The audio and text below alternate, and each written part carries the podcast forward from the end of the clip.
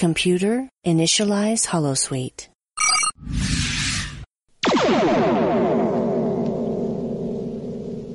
On this exciting episode of StarPod Trek, we consider the Star Trek articles that are found in issues 11 and 12 of this illustrious magazine. Featured contributors on this episode include the Scotch Trekker, Dan Leckie, and Dr. Trek, Larry Nemecek, giving us the Star Trek report. John Lotshaw considers the computer's game. Also, Galtro reminisces about Sputnik and the opening of space. And David Miller tells us about new developments of Star Trek Phase 2. All this and more, including an interview with Star Trek creator Gene Roddenberry, on this episode of Starpod Trek.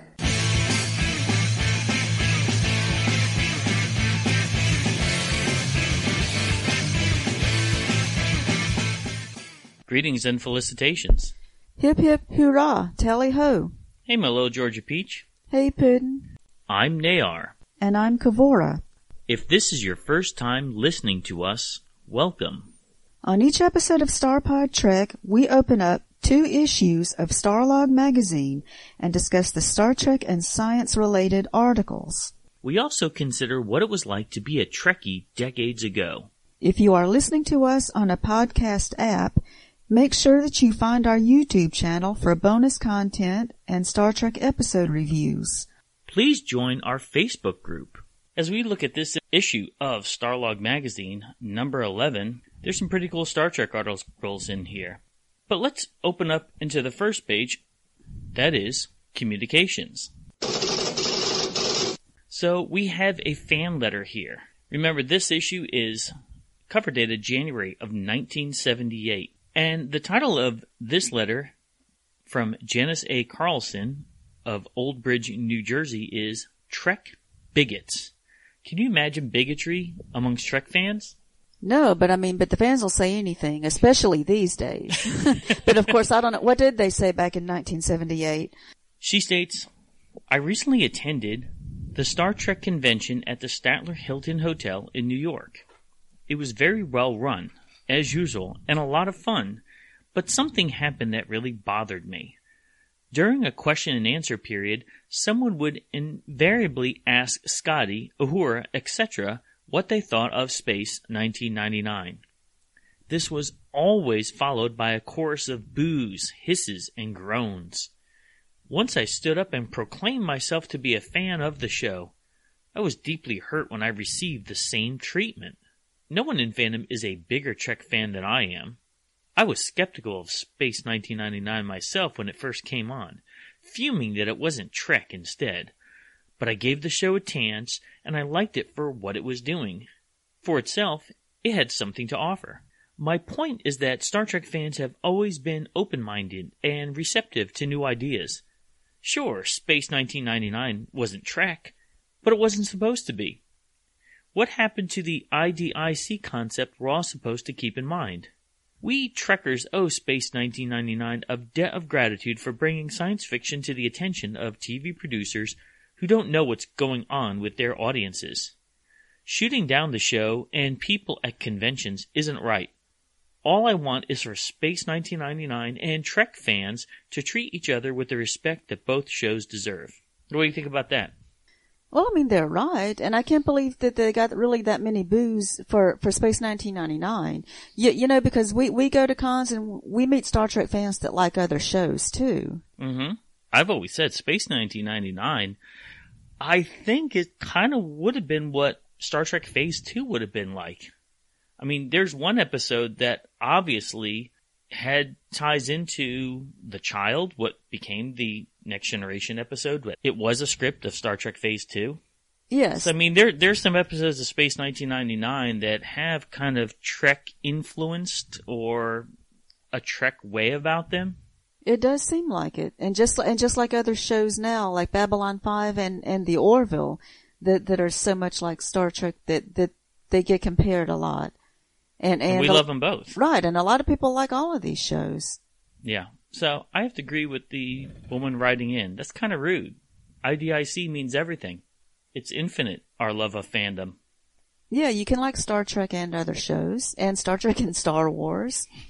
And Star Wars is going to come up a lot in the conversations uh, in these issues of Starlog magazine because we know that Starlog, Star Wars changed everything for what was going to happen with Star Trek. Was it going to go to a movie, then to a TV show, then back to a movie again? So, yeah, this was a pivotal time period for Star Trek fans into which direction our fandom would go.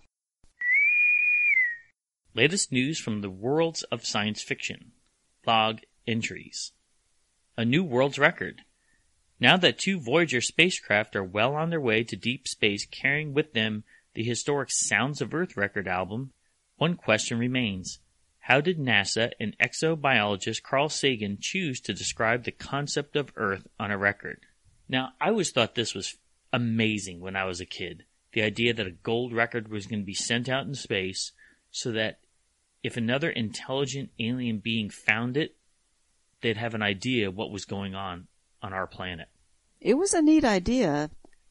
To, to you send it out there and they get to listen to all these things, the the sounds, music, and other things that were recorded, and like they're going to know how to play a record and well, it gave instructions on how to build a record player as well. yeah, which was if, amazing. If they can, I mean, if you yeah, look if at they know how to what's- read, read, right. I mean, it has pictures on it. It has a list in this issue of Starlog of the sounds of Earth and the music of Earth. So it has sounds of dogs, ships, Morse code, Saturn V, rocket liftoff, baby, laughter, a hyena, birds, crickets, also music of Earth, Navajo, night chants, Bach music, music from Zaire, from China, from Beethoven this is one of the things that truly ties into Star Trek, which I'm surprised that no one tapped into, but it had Chuck Berry's Johnny B. Goode. I was hoping that maybe when Cochrane flew off on his Phoenix, he would play that song instead of the one that was featured in First Contact. Yeah, maybe that was just what they could get the rights to. But but the thing is, on this record, it just sounds like. I mean, it's a lot of random things, though. I mean, because It if I runs just for hours and hours. if I heard that out of nowhere, I'd have no idea what that was. I mean, so the people who put it together were thinking, like, you know, like Carl Sagan, he was thinking that, that aliens would get something out of this, Mm-hmm. that they would understand this, that this is a message from Earth to, to them. I love the idea, though. It, the article goes on to say that the sights of Earth that follow are diverse, but every day, including a supermarket, a seashore, a grape picker, the UN building, an elephant, the Taj Mahal, and it goes on and on. So, again, it's pretty amazing that that's still floating out there in space.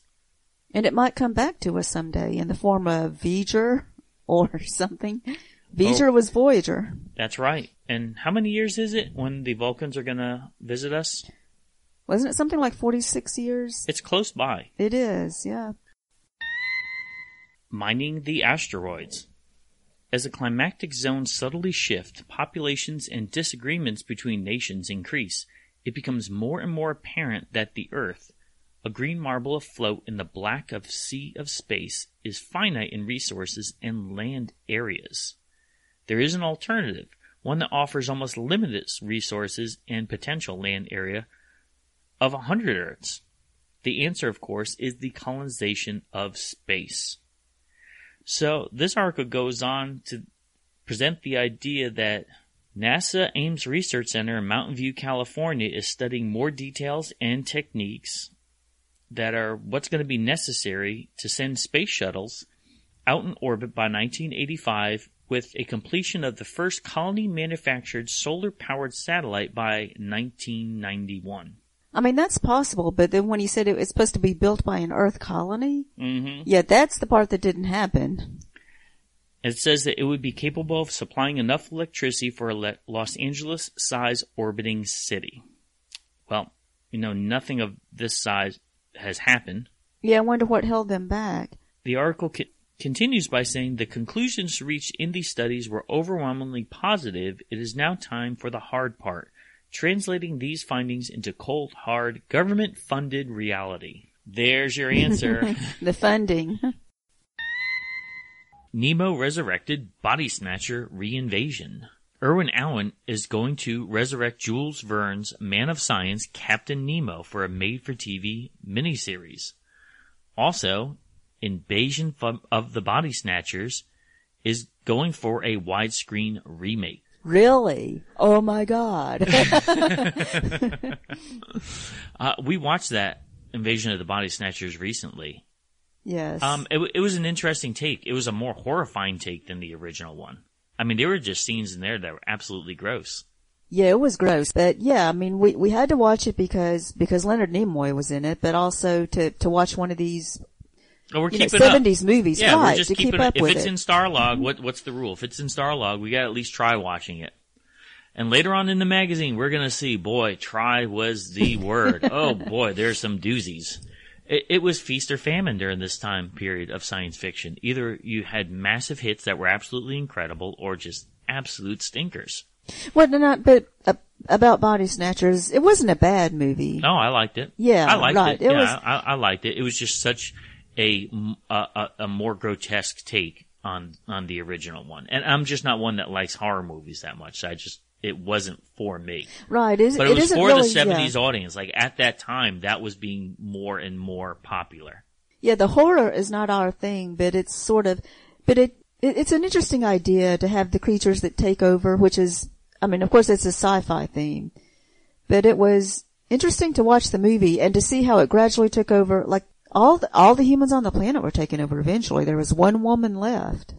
Yeah. Spoiler. Oh well. Spoiler for a movie that's 40 something years old. To think or not to think, the computer dilemma. Although modern scientists have yet come up with a computer that can think and reason on its own, a la HAL in 2001, there is a fervor going on within the ranks of global computer scientist community that could affect the creation of any possible future HALs. The debate concerns whether a computer should be allowed to think for itself. Now, what's the Star Trek connection here? Uh, Data had a positronic brain. He was an android who could who could think for himself, and he rose beyond his programming. Mm-hmm. And I think that's one of my favorite season two episodes of Next Generation, showing that yes, he could make decisions on his own, and he is a sentient being. So this was thought of. Creating computers in this article, Joseph Weizenbaum, a computer of science professor at MIT, he speaks about the ProThink computer. People are not really thrilled with the idea of having something like that. He said pursuing such a course smacked of Frankensteinism, partially because the thought process of a human and those of a computer were totally alien to each other and can never be joined. Well, what do you think Dr. Soong would say about this? You can make him. You can make him one that acts like a human. So it is. It is possible on Star Trek, you know, and of course on the original series, the androids looked more like real people than the than than Data, who looked like a human, but his you know face paint looked different. Shatner on The Kingdom of Spiders. Once I got over my built in abhorrence of these loathsome looking creatures, it was okay, said William Shatner. He refers to the nearly 5,000 live tarantulas that besiege him in The Kingdom of Spiders. Okay, so what'd you think about that movie, Kingdom of Spiders? It was great. Yeah, we actually got to see it in a theater on the big screen. Yeah, it, it was an excellent movie. I mean, you could tell it was um a product of its time. It was back in the 70s and William Shatner, you know, his character in that movie actually had a little bit of Captain Kirk in him too. You could kind of sure see some things. The uh, the ladies man and Well, he was with his wife in this movie too. So that was kind of neat. Seeing Yeah, him his- interact his- with his real world wife. Hi- Yeah, William Marcy. Mm-hmm. Shatner's wife was in it. Yeah, who, who Marcy, who was also in uh, in Star Trek: The Motion Picture, and William Shatner played a doctor or a veterinarian in this movie. So he wa he was a professional who knew something. I mean, was able to contribute something to figure out what was going on. It mentions that the 5,000 live tarantulas were bought for $20 each. Now, we were wondering that when watching the movie. Are those things real? Because they're doing a good job of making them look real. Well, that here's the answer. They were expensive, twenty dollars for each one. I mean, yeah, uh, yeah, it was. I mean, the movie. Of course, they were really overcome with tarantulas. I mean, it's just amazing how the actors were able to do that. and they, I mean, they hung out and actually um, did all their sparring with the tarantulas. It said that it was filmed in Red Rock Country near Sedona, Arizona. It's a beautiful area. I know Bill likes being with his horses there as well. They actually showed him riding a horse in the movie, so yeah, he got to do that. I mean, it was kind of, it was supposed to be a rural town in the movie. NBC's Quark, a space oddity. Okay, this was a weird TV show. Yeah, well, it's a comedy. And, and you can tell that it's meant to be weird. Oh yeah, yeah, it totally was. It was. But it's one of those classic 70s type comedies with, um, I think one of the strangest things about it is they used all the sound effects from the original Star Trek series, and it's very noticeable, and it feels so out of place. I assume like the sound effects were something that was easy to get and that's why they used them. Yes. I mean, I wouldn't think it's like, like they were trying to use Star Trek sound effects, but, but it's, it, yeah, but you could tell that's what it was. It's a Richard Benjamin show. And he's, he's a known comedian, but we saw him in Westworld. Westworld, yeah, He, right. was in he played he was, part in Westworld. Yeah, Mhm. excellent in that. So, so on Quark, well, well, so this also gives an episode guide or a description of the episodes. I, I know I saw there's something, yeah, something, one of the episodes they were talking about was where there's like a spirit that's trying to give them directions and it says turn right, no turn left. That part would just sounded funny because it's like, it's like GPS is now, right? Which didn't exist back then and you're wondering like, where did that come from? But also the show had Conrad Janis, who played, uh, Mindy's father on Mork and Mindy. That's right. That's so right. yeah, yes. that noticeable character. and and they're making fun of other science fiction because the source is where they get their guidance from, and so a catchphrase is "May the source be with you." Yeah, I think that was one, the name of one of the episodes. Yeah, it's just it's it was when we were watching, it, we're like, man, this is a rough watch. It's so goofy.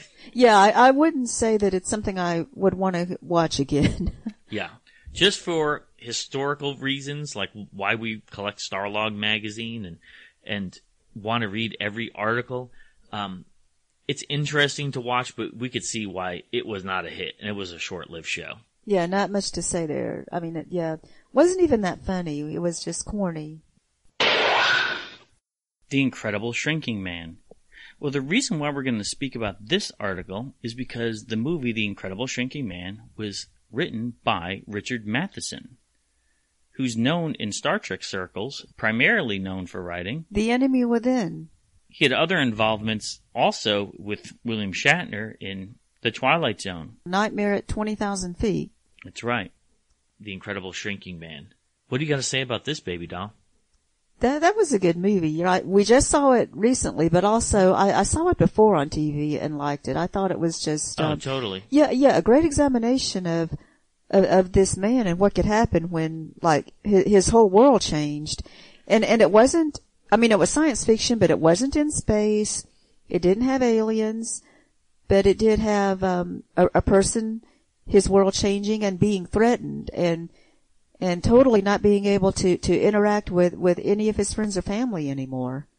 Yes. And what I liked about, I, I liked the retro articles in Starlog when I was younger because I was able to learn about a lot of things that I didn't have access to. Remember, we had to, if we wanted to watch an old movie, we just had to keep waiting for it to come on TV. Uh, Famous Monster to Filmland. I love reading Famous Monster to Filmland to read about things that I never saw. So this article gives you pretty much a breakdown of the movie and then how the studios, how it was pitched. And the studios didn't like the idea of the incredible shrinking man. Not necessarily the story, but they didn't like the idea that it didn't have a positive ending. And they kind of changed the ending too. I think that they had different ideas about it and just, and they went with something that was, I, th- I think it was trying to be an uplifting ending, but it, it wasn't exactly positive or negative the way I, the It way I took it. just kept shrinking to infinity. And the studio said, we don't make movies like this. People don't like watching movies like this. Everyone wants a happy ending. Why don't you make a potion to make him large again? And nope. It was very effective the way they did it. I think the ending was great like that. I think it would be disappointing if he just had this magical serum and, and he came yeah. back to normal size. Because this is one of the movies that's as old as it is, it makes you think how far down is this guy going to go? And we look at modern movies, how it's affected like that. Because look at Ant Man. Ant Man started going into a microverse. There's a, there's an entire universe that the human eye cannot see. So I think it's it's fascinating looking at this uh, from from this point of there was some controversy of was this movie going to be released the way that was intended, or was the studio going to take charge? I think it's better to not give the ending that's expected, really. Yes. And, and I, and another thing about this article that was that was interesting, it said in the 1950s, TV was becoming so popular that movies felt threatened by it, and That is they, true. they had to make the movies better. They weren't trying to get people because if you can stay home and watch TV, why would you pay the money to go out and see a movie? I'm telling you what, it's you're seeing a lot of people like that with with online, everything online, That, shopping that's true. online, yeah. conventions online. You, you don't have to leave your house anymore. Yeah, that's true. That's true. So we see history repeating itself to a certain degree. The Convention Report. Star Trek America. New York City, September 4th through 7th, 1977. Although this four-day gathering included scheduled appearances by James Doohan, Nichelle Nichols, George Takei, Walter Koenig, Bruce Hyde, Mark Lenard, Jesko von Puttkamer, and Susan Sackett, the big thrill for the estimated 10,000 attendees was a surprise appearance by Leonard Nimoy on Saturday evening. You want to talk about a convention, an all-star convention? How awesome would that have been to, to have been there? Yeah, it would have been fun. It would have been great. It was Nimoy's first appearance at a convention in years, and he stated quite frankly that he was heartbroken by the hate mail he had been receiving lately from fans who are reacting to press reports that he had purposely disassociated himself from the Star Trek world, and especially from the new TV series. Nimoy said he was definitely interested in playing Mr. Spock again and had been offered only one appearance on the two part opening episode. The rest of the convention was up to TriStar's usual competency as an activity organizer. Their next event is Star Trek World Expo featuring William Shatner. I mean, Leonard has always been wonderful to the Star Trek fans. I remember the last time I saw him in Boston was years ago in the 90s, and he was just so endearing and so complimentary, even on a personal level, not just on the stage, but he was always pleasant. He was always a great guy. Yeah, and he he was he was very pleasant to the fans. He would answer questions and and laugh and joke and and he could also be, you know, a very serious talker and he was he was very gracious to the fans. And I know when he got when he got older and when he when he stopped making appearances at cons, he still would do a con from his home and take his his phone camera around and show people his home. I mean, he was wonderful. Yeah, that must have been awesome to have a surprise appearance by him. In fact, there's a sidebar. Future conventions. Star Trek Festival, December 17th, 1977 in Reno, Nevada. Star Trek World Expo, New York City, February 18th through 20th, 1978. Phantasmicon, Los Angeles, California, May 26th to 29th, 1978. Greetings, pod people. Fan filmmaker David Miller here, and I'd like to talk about the Star Trek Report article by Susan Sackett. In it, they talk about a new Star Trek series hitting the airwaves. I would have been about 15 years old at the time and a huge Star Trek fan. But looking at that article, I'm sure my reaction was one of very guarded optimism. You see, at that time, it seemed like Star Trek was never going to get another shot at being a series. Add that to the fact that cutting the second season of the animated series to six episodes and then canceling the series altogether seemed like a big vote of no confidence for the property by NBC. Little did I realize that canceling the animated series was so they could put more focus on a live action series. So expectations were low to say the least. But let's go back to the article. The things that did excite me was hearing that most of the crew was going to come back, including appearances by peripheral characters like Grace Lee Whitney's Yeoman Rand, whose absence from the original series was always felt. But them's the breaks in Hollywood. While I winced at the exclusion of Leonard Nimoy's Spock from the cast, I was intrigued by the write-up of new character Mr. Xon. He seemed quite interesting.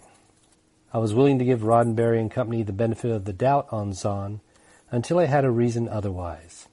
And later, after I saw publicity stills of actor David Gautreaux as Xon, I really feel we missed out on a great character. Maybe, uh, maybe he'll appear in uh, some new Paramount Plus show. Okay, details about the writers, set designers, and costume designers kind of went over my head at that young age. But what really hit home was learning that there was the original model of the Enterprise and a Klingon war cruiser at the Smithsonian. My young mind reeled at the thought. And finally, to read that Gene Roddenberry was back at the helm also seemed to give the project legitimacy. So, to recap, the article was very exciting, but with a healthy dose of skepticism having been burned before by everything from lame toys to inexplicable comics about Star Trek. Fingers were crossed. Little did I know what was really in store for fans and pros alike. So, that's my take on the piece and of the times it was published. If you'd like to see what I'm doing these days, you can check out the Kickstarter for my fan film, Star Trek Amazons. This is an animated short featuring the all-woman crew of the Science Survey Shuttle craft Earhart. I'm sure there will be comparisons to Galileo 7 because it's about the crew of a shuttlecraft on a hostile planet. But believe me, it has its own thing going on. It is also a tribute to the submarine The Thresher that went down with all hands in 1963 as that's the name of the parent ship. Please check it out, share, and consider donating. Hi gang, how the heck are you doing? Uh, my name is John Lotshaw and I am a cartoonist and animator in Atlanta, Georgia. And I uh, am also doing a uh, retro computing YouTube channel. And the article is entitled The Computer's Game. Uh, this is an interesting article. Uh, the magazine itself is uh, pretty interesting. It reminds me a lot of earlier times um, because Star Wars had just come out when this magazine hit the newsstands. Um, there are articles previewing Steven Spielberg's new movie, Close Encounters of the Third Kind, and the new uh, Superman movie, and um, talking about the new Star Trek Phase 2 series. Um, I wonder whatever happened to that. Anyway, the article in question is uh, uh, called "The Computer's Game," and it's a look at the uh, the state of computer games uh, or video games, as they were more popularly called back then. Um, and uh, and home computers at that time.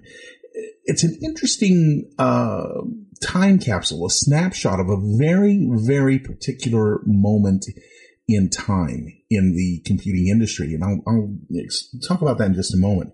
Um, the com- article talks about uh, various um, computer systems and uh, things that are um, coming and are um, out on the market. Like I said, it's it's a it's a really interesting moment in time, mainly because of well, it took a long time to make these magazines back then.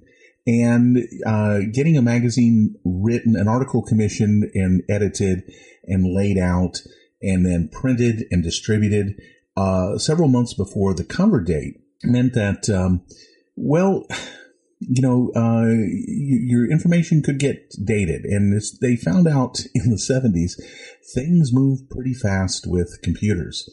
The article uh, has a list of TV game computers, and it mainly talks about um, dedicated Pong type game systems, which were um, the first generation of uh, home computer uh, video game systems.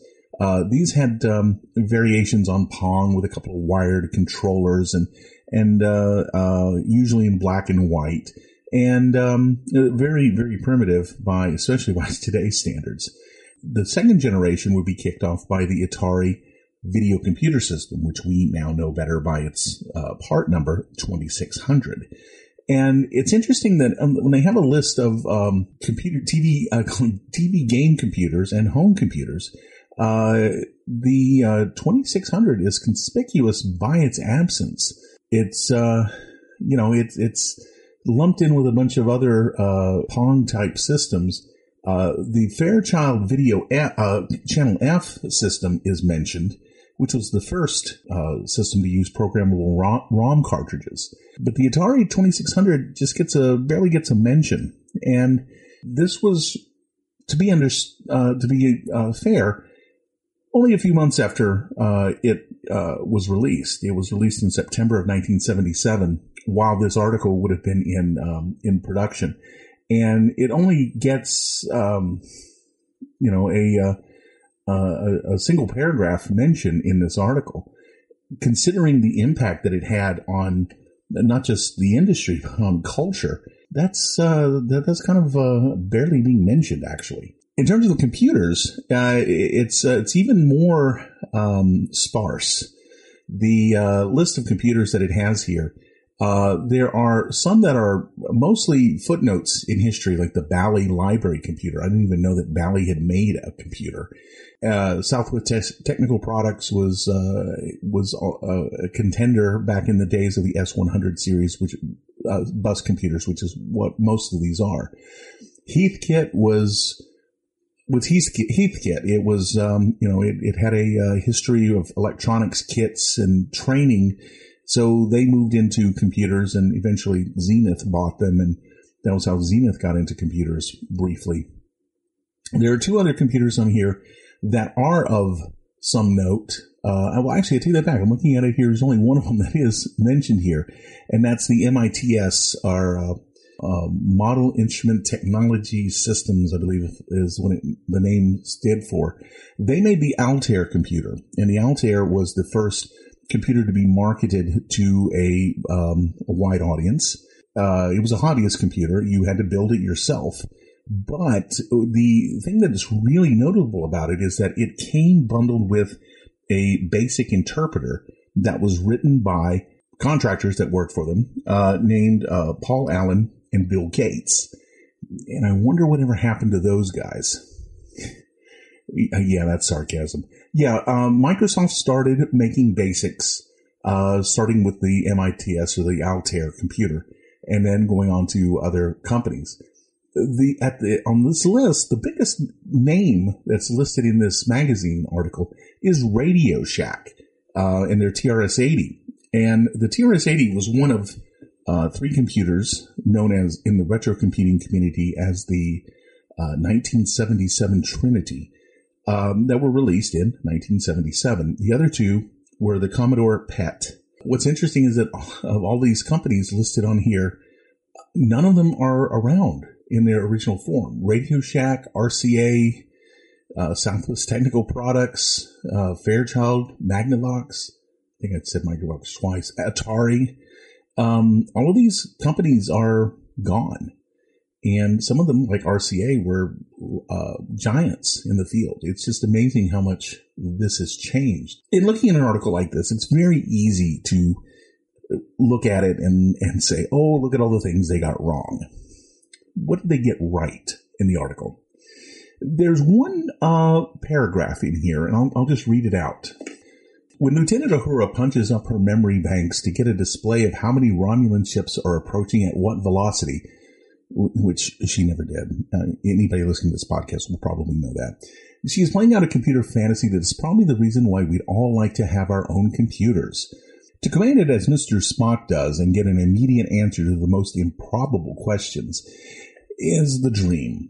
But as Uhura or Spock point out from time to time, the information that has to be uh, has to be in the computer's memory banks, or it doesn't have any answer at all now nowadays we're so used to going to Google and or saying, "Hey, I'm, I'm sorry for this. Hey Alexa," uh, to get a question phrased in straight up English, parsed, processed, searched, and answered is um, you know that, that's kind of the dream. And Star Trek really was was a, a, big inspiration for a lot of computer scientists.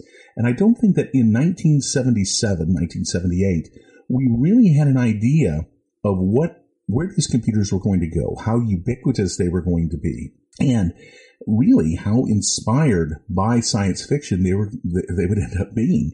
When you stop to think that, uh, about the fact that a, st- a smartphone like an iPhone in 1977, 1978 would have been considered, based on its processing power, a um, a supercomputer that's akin to what NASA would have, or the the, the national or the uh, National Security Agency would have, and we're carrying it around in our pocket and using it to um, well to cancel celebrities and and share cat videos. It's amazing how much these things have ingratiated themselves into our lives and how how, how, much a part of our everyday life they have become. We could not have imagined that. That one little blurb is an inkling into what it could do.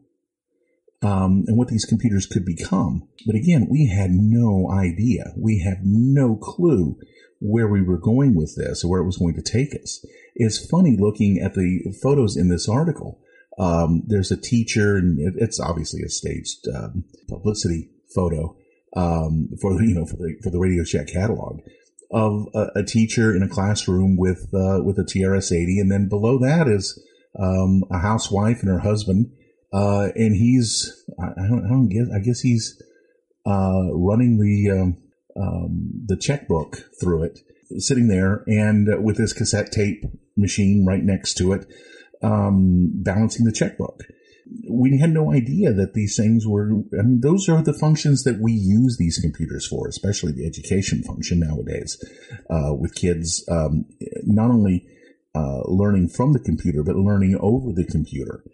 And it's just, uh, it, it's really kind of amazing to see how much we really never, we, we just, there's no way we could have anticipated that level of, of uh, integration of computers with our lives back then.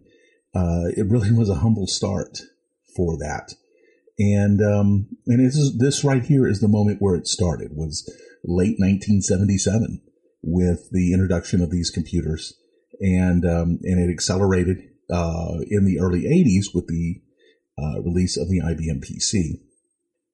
And then later changed with the uh, release of the original Macintosh and started the transition to graphic based computers. And that puts us where we are today. But this is, this is an interesting snapshot of a, as I said, a very, very specific moment in time. I hope you found that interesting. If you do, please uh, come over and check out my channel on YouTube. Just do a search for Crackpot Computing. Uh, I hope to see you there. Here's an advertisement for full color Star Trek episode cards.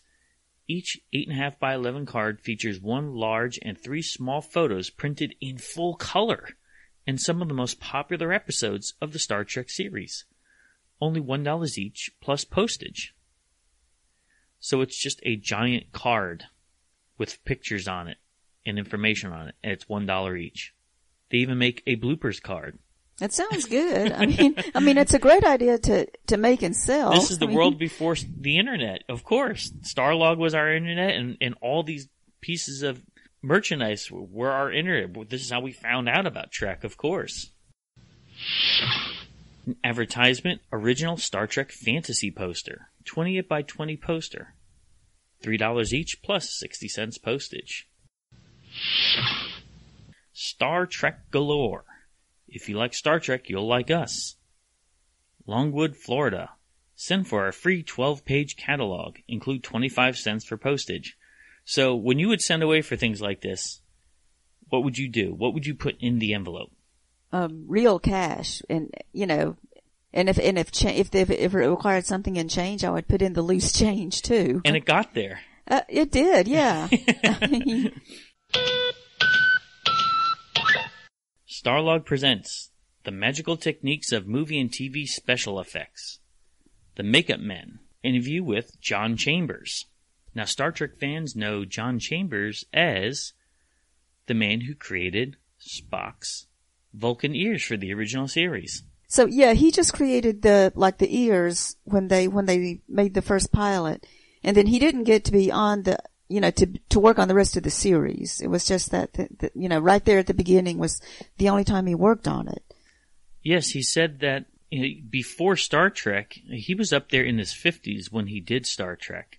He already was involved in so many other films before Trek, such as True Grit, I Spy. He transformed, he didn't do so much horror and science fiction, but he would do things like make people look old, make white people look Asian, which was like a thing back then. He did work on an episode of The Outer Limits, The Sixth Finger, and it was around this time that it caught the attention of Gene Roddenberry. But said that Gene couldn't afford his price because he was already active in other productions. Oh, so they just didn't have the budget because he was one of the more expensive guys. What makes this man truly a Trek type person is his passion for life and for people. Later on, when he got older, he said, it says that the Makeup Man's greatest creations are not available for general audience view.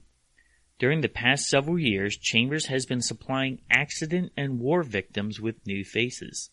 Men and women who have lost ears, noses, or suffered other disfigurements are given second chances in life through the humanitarian's prosthetic artistry. And his payment? It just makes me feel good to know that I can help people. That's pretty cool. Yeah, and so he's got the, this talent and he actually uses it to help people. I mean, you know, something where he could be a great movie monster maker and he and he uses it to help people with disfigured faces. That's awesome. You're looking at a small portable computer called the IBM 5100. It's helping a lot of different people do their work more productively. It weighs about 50 pounds. You can plug it in anywhere. The 5100 can help handle some very complex information. Capacity? About the same as some large computers a few years ago. The 5100 is easy to learn and simple to use. The cost of the 5100 is reasonable. The IBM 5100. It's bringing the advantages of the computer to more and more people. IBM, helping put information to work for people. Starlog Magazine, issue number 12, cover date March 1978. Communications. Just a brief note to inform you that the Star Trek Welcommittee has a new central mailing address. That's in Sanilac, Michigan. Arlene Boyer from Warren, Michigan. I told you, I love the Star Trek Welcommittee. It's when I first got a letter from a girl. Yeah, you told me. And I had to rip it up because I was so afraid. But I wouldn't have ripped it up if you wrote me the letter. Oh, okay. Latest news from the worlds of science fiction. Log entries. No snowballs on Mars. Christmas on Mars was not very white this year. With the JLP Mars Viking Lander 2 located less than 43 degrees latitude from the Martian North Pole, Earth scientists had hoped to see the Martian winter change the well photographed pink landscape into a blanket of white. So I think this is a pretty awesome article showing that, well, we have sent vehicles to Mars in the past. I know there's a lot of hubbub about Mars right now and taking pictures of Mars, but this has been done in the 70s. Just recently, we're doing things that are just more detailed. It is interesting to yeah to see what what was done back then.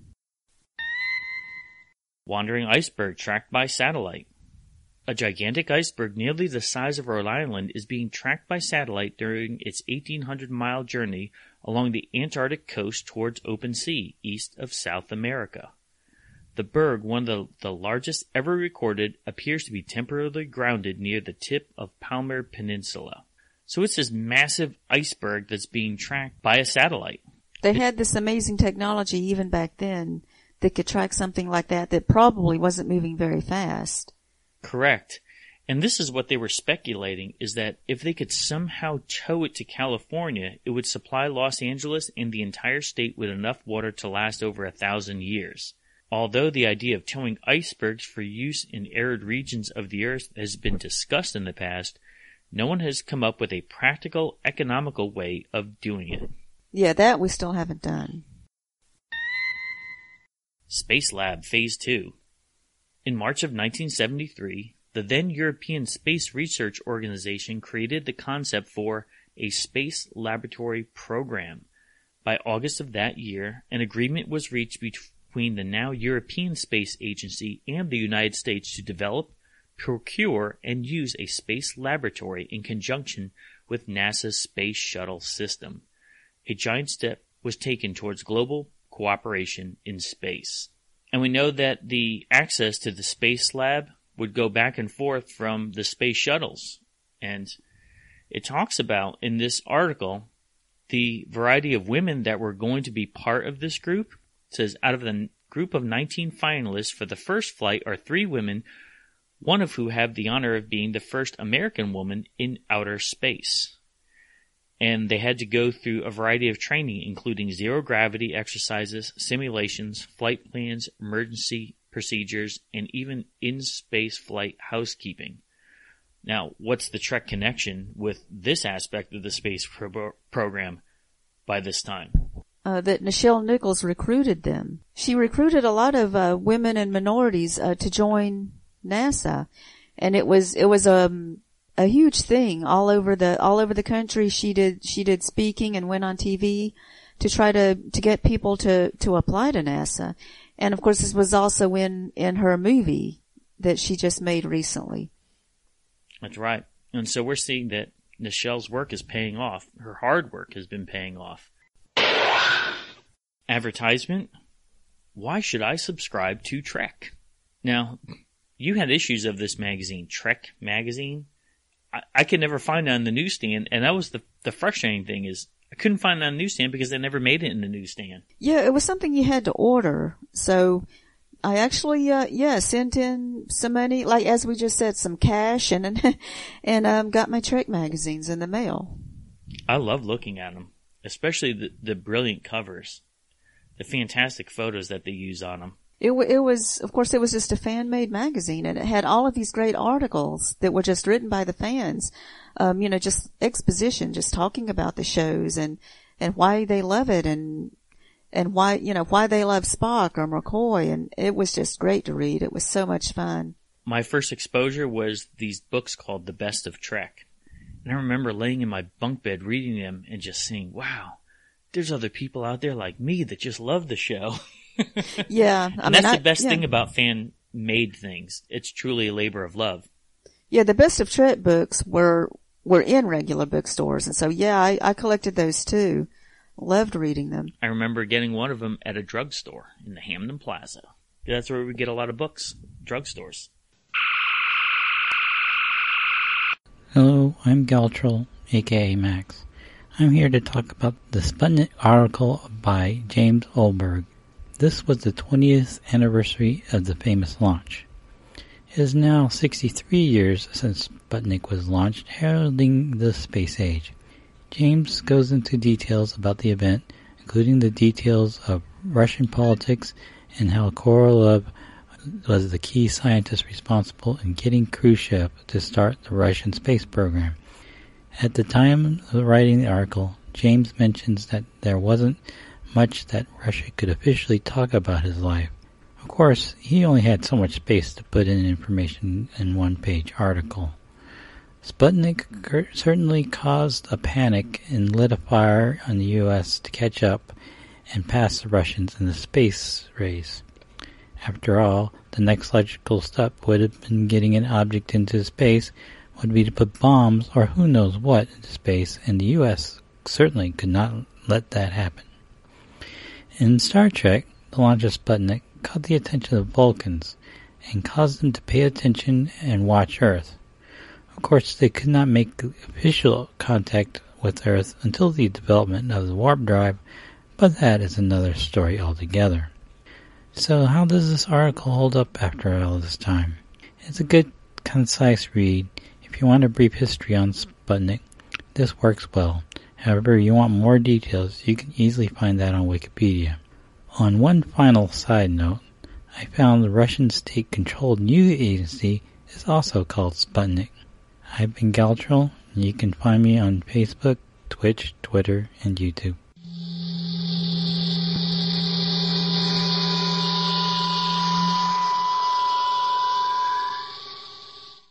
Gene Roddenberry has spent the last year and a half living in the eye of a hurricane. First, Paramount announced that Star Trek would be produced as a major motion picture with Gene in full control. Things immediately started going haywire. Gene was not in control. The studio heads couldn't decide on a script, producer, or cast, and no one seemed to know just how to develop the property. Finally, the project was shelved in favor of making Star Trek II a new TV series. Gene was back in creative control, but the Star Wars phenomenon continued to grow and Close Encounters underscored the new SF movie boom. Paramount once again changed its mind. The TV series was shelved and Star Trek II was changed into a feature-length film. That, as of this moment, is where it stands. But before this latest development in the indefatigable Susan Sackett chatted with her boss about the whole confusing series of events. His comments proved to be extremely prophetic. The Making of Star Trek II, A Conversation with Gene Roddenberry by Susan Sackett. I pored over this article. I loved it. I mean, the first Star Trek convention I ever went to in the 80s, Susan Sackett was one of the guests there. And I just, every word she said, I held on to because she was the pulse of what was going on. She, she knew everything. This, this woman was amazing. Well, yeah, because she worked directly for Gene. And Susan was, she had been doing this, you know, a, um, a Star Trek report in Starlog magazine for several months now.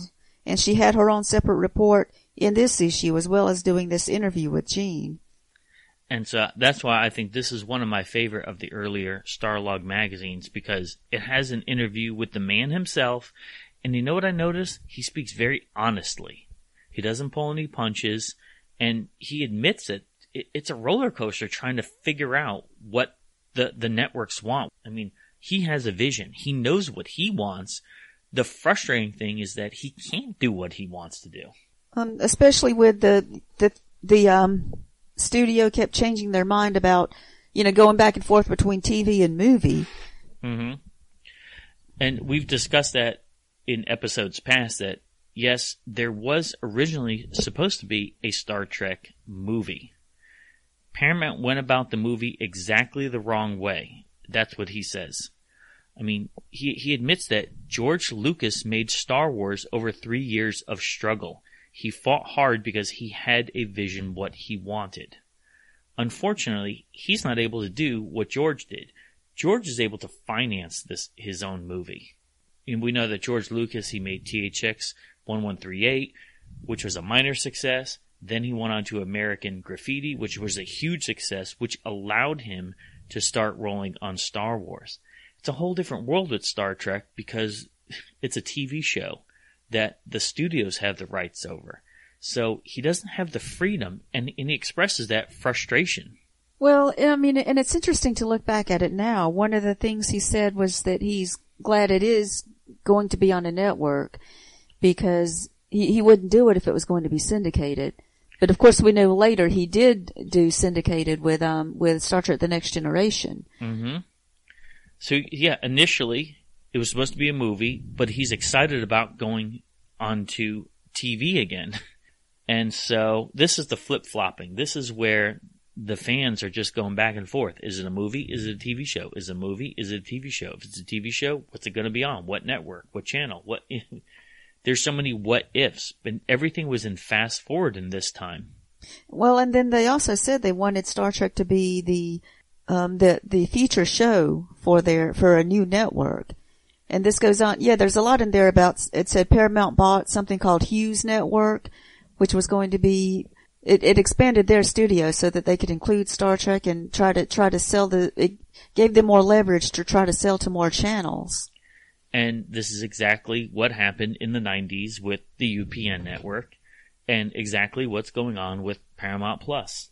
The idea is if we can have Star Trek as an anchor for the network, we could just fill in the network with the vast library of Paramount movies. Yes, and isn't it funny? It said that in the article that Paramount owns a lot of movies. That's that's what they were going to to use um, in addition to Star Trek to try to to sell the new network. So, I mean, at that time in the 70s, that would have been a huge success because the average person didn't have cable TV. Cable TV might have been in, in infancy.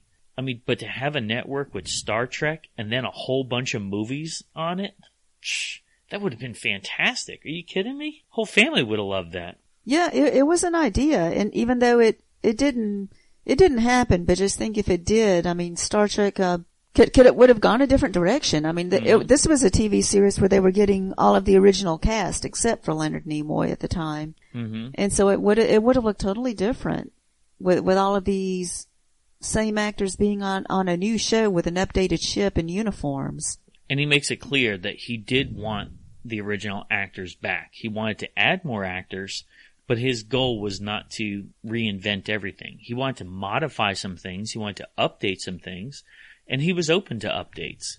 Even sketches of the refitted Enterprise are featured in this article. I mean, that was an idea of which would make sense. Yeah, they wanted to update it, but but still have it look good or have it look recognizable, so we would still know that that it's the Enterprise. And I like that he was getting the same costume designer, William Theiss. And they said that in this article that the costumes or the uniforms wouldn't be much different than what we saw in the original series. Well, we know that changed big time with the motion picture. Yeah, it makes you wonder. So what? Yeah, what changed? Why why would they mm-hmm. get those pajamas for for the motion picture? I like how Susan calls him out and said, You said in the past that you would never go back and do a TV series of Star Trek again, yet are you doing it? And he said, You know what? After you have a bad game of golf, you say, I'm never playing this game again.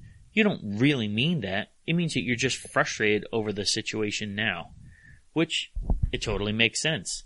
Well, well, another thing, of course it was the money, even though he didn't exactly come out and say it there, but I mean, so they offered him a lot of money to do it. And Gene, you know, because what we heard about him a long time ago, I mean, back in the, even in the 60s when he created Star Trek, he wanted to be someone who created a lot of hit TV shows. Mm-hmm. And he, he did try, he did make other pilots, but Star Trek is the only thing that really, um, that really flew with, with anything. So that's why he, you know, why he wanted to go back to Star Trek. I mean, it was making money for him and they, they were offering more money. And, also the idea of having the new, the new younger characters, Mm-hmm. because they talk about that in the article. Um, they were going to have Ilia and Decker and a new Vulcan because they couldn't get Leonard Nimoy, so they created Lieutenant Xon, who was a full Vulcan. And all of these characters were supposed to be younger, and that was the idea, which, which made sense. Introduce y- new and younger characters who who would eventually take the carry the torch. Absolutely, it makes sense. And she says, How can the captain have the same relationship with a new science officer as he had with Spock? And Gene mentioned about how it's was supposed to be a like almost, he's going to develop um a friendship with him. I mean, because he can do it just just like he did with Spock. I mean, Xon is a new character, but it can work. And they said Xon was supposed to be, I think they they said fresh out of um uh, out of the Vulcan Science Academy, which I thought was interesting. He's a lieutenant already, and it and it didn't it didn't say that he went through Starfleet Academy. Hmm. So that's interesting. And the Enterprise is, is his first ship assignment. He's not going to be, cause Spock at the time we knew him was already a veteran. He had already been there a while. He does mention that that the Mr. Spock character took two pilots to develop and then six or eight episodes following the sale of the second pilot. So it was giving Xon some room to grow. And that's what he wanted. He said, you know, if the fans would just back up a little bit and just let the characters grow, we know what we're doing. And he wanted to make sure that with this series that he would be in control. And he expresses that's one of the frustrations dealing with the studios is that there's just too many hands involved. And I could see that because that's always been a frustration with him, even with Next Generation. Having so many people who, who are, who are helping out and maybe they, yeah, they want to be in control. They give a little too much advice about it because they They're think they know his it. I vision mean, in some ways. Yeah, because well, by this time everybody is so familiar with Star Trek, and so yeah, everybody has their own ideas about it and things they want to do. And Gina does mention about how it, it's how this is different from before because Star Trek was was new in the '60s and didn't have fans when he was creating it, but now they've already got their established fan base. They have expectations to meet. And he was saying that he really wanted to get this thing rolling, this Star Trek Phase 2 series. that they hope to begin shooting November 1st, 1978, and on the air in early spring of 1979. Well, we know that that didn't happen. This whole project got aborted very quickly once the numbers of Star Wars came in. So at this point, it's still a TV show.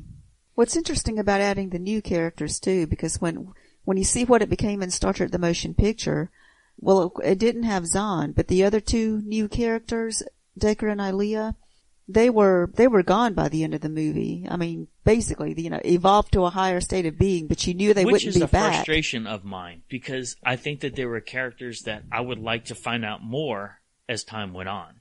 Yeah, and I think that that was supposed to be the the original intention was to keep them so that they, there would be characters later on when Kirk and Spock are gone.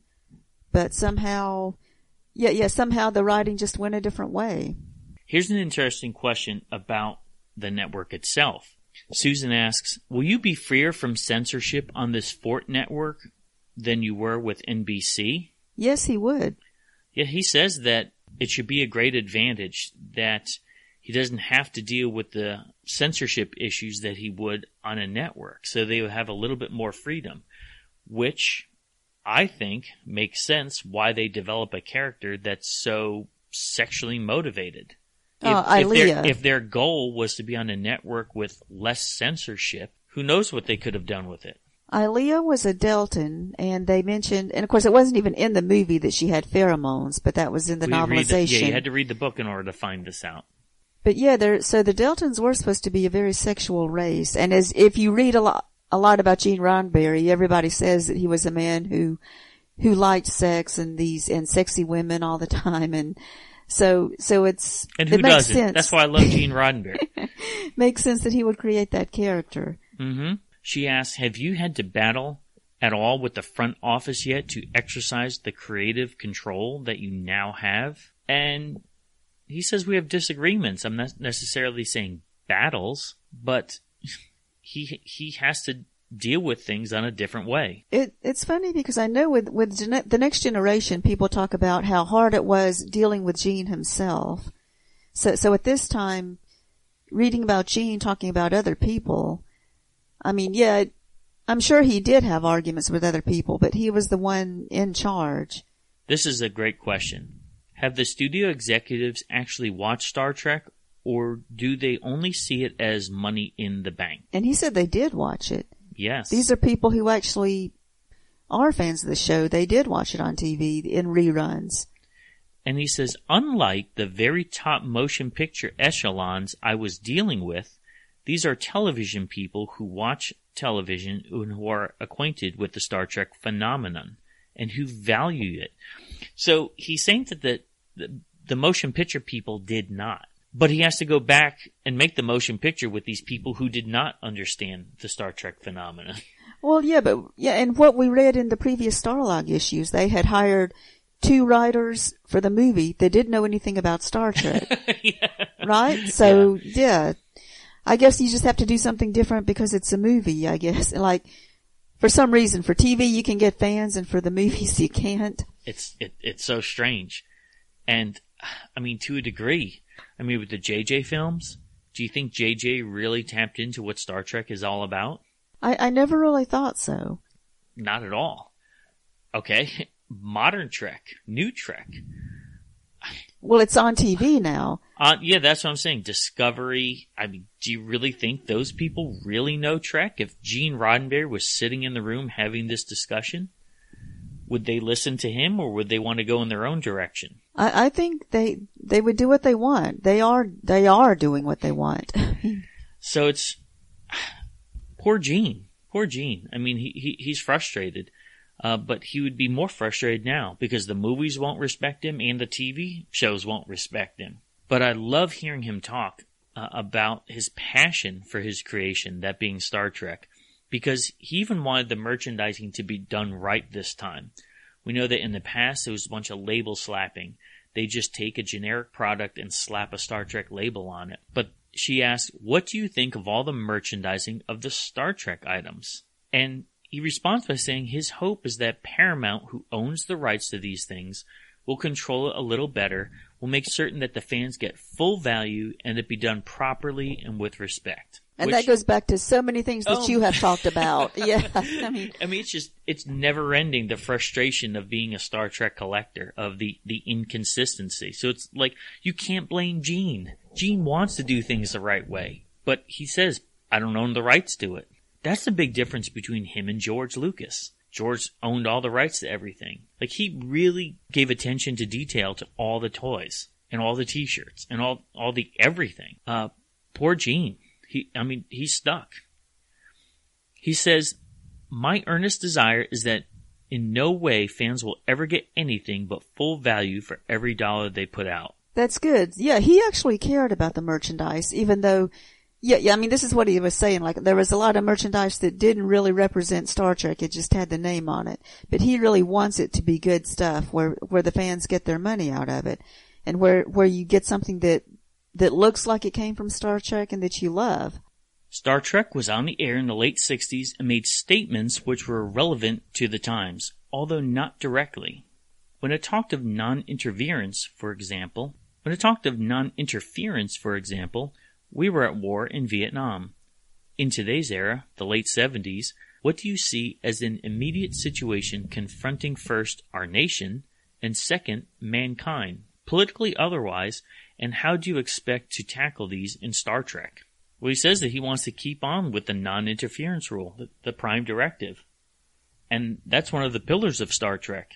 It's one of the things that Star Trek is known for. Yes, he, he kept it and they, they've always had it on Star Trek. And of course the writers have always said they're, they're trying to find ways around it or because it's so hard to work with. It's, it's very confining for, for a dramatic story.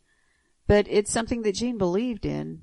And he talked about how the, the nations now seem to be more, well, they, well, they're even more divided. He, he was saying they're even more divided now than they were in the 60s whereas you have more independent nations now. So we're not really closer to becoming that one world government that you think that Earth has in Star Trek's time. He says that all the things, the cult religions which have come along, I think we will address ourselves to that and try to analyze what this means, what the roots of it are, good or bad.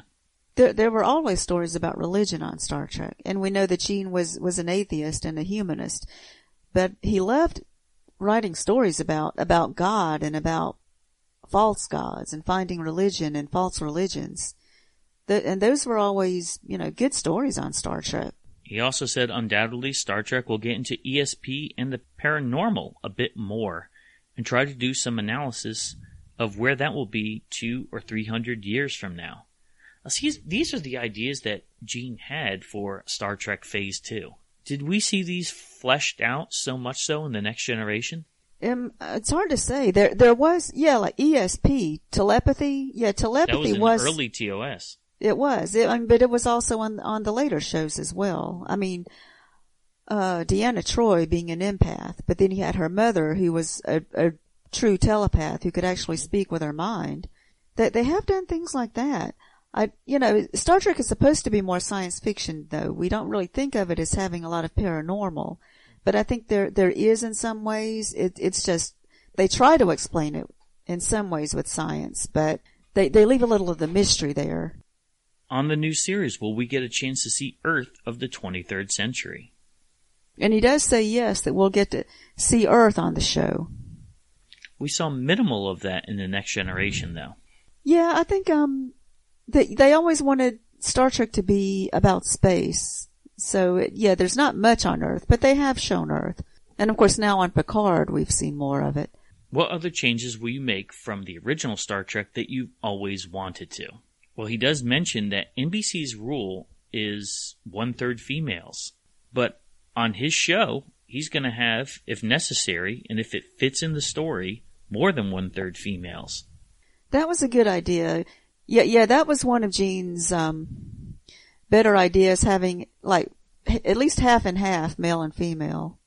And, and I remember reading, I guess it was in Making of Star Trek where they said that the network said, well, if it was really half men and half women, there would be too much sex going on. Well, I like it because he doesn't do the checkbox thing. He actually says we can now show them in command situations as much as we care to if it seems dramatic and desirable. So he doesn't say, if the studio wants us to do it, or if I have to reach a certain demographic, or if I have to make sure that everyone ever is on the planet is included somehow. It has to make sense with the story. Exactly. Yeah, he wanted to tell good stories, and of course he, he wanted to have a message with it, but everything had to fit, and it had to had to be logical to, to, to be there. It had to make sense. Says they're going to address the issue of having two elevators on the bridge, and also have addressing that there are bathrooms aboard the Enterprise. Yay! Now they don't have to hold it for five years, huh? Were those one of your favorite scenes in Star Trek Enterprise when Archer was taking the shower? Yeah, yeah. At least we got to see someone taking a shower on Star Trek. And he mentions that, that that's one of the mm-hmm. things that he wants to address. How do people clean? Is it sonic showers? I mean, he wa- really wants to go into the science of the science fiction of what we have to look forward to in the future. And these were good ideas. I mean, it, I mean that's just a small thing like having having two turbolifts to the bridge. I mean, yeah, he did realize after he made the the original series, well, that was a mistake. How can you only have one way to get to the bridge? It also says that he has some other projects going on at the time. He has a screenplay, a first draft of it that he's working on with Paul McCartney of Wings. Oh yeah, that sounds neat. Too bad he didn't do that, huh? Mm-hmm. Yeah, and it does say he had other projects. Except Star Trek is going to get all of his attention for now. And it said that he has the rights to Mind Reach, which is a book on parapsychology that he was hoping to make a motion picture of, which I don't think he ever did anything with that. It doesn't sound familiar at all. I'm surprised that's, you know, one of ideas that they haven't made into a series like they did what they did Earth Final Conflict and they did Gene Roddenberry's Andromeda. Andromeda, yep. And also he said he's involved with the very first Star Trek book that will be the movie script. And it's half done. And we know that that, the motion picture novel, filled in the blanks of many things that were not in the motion picture.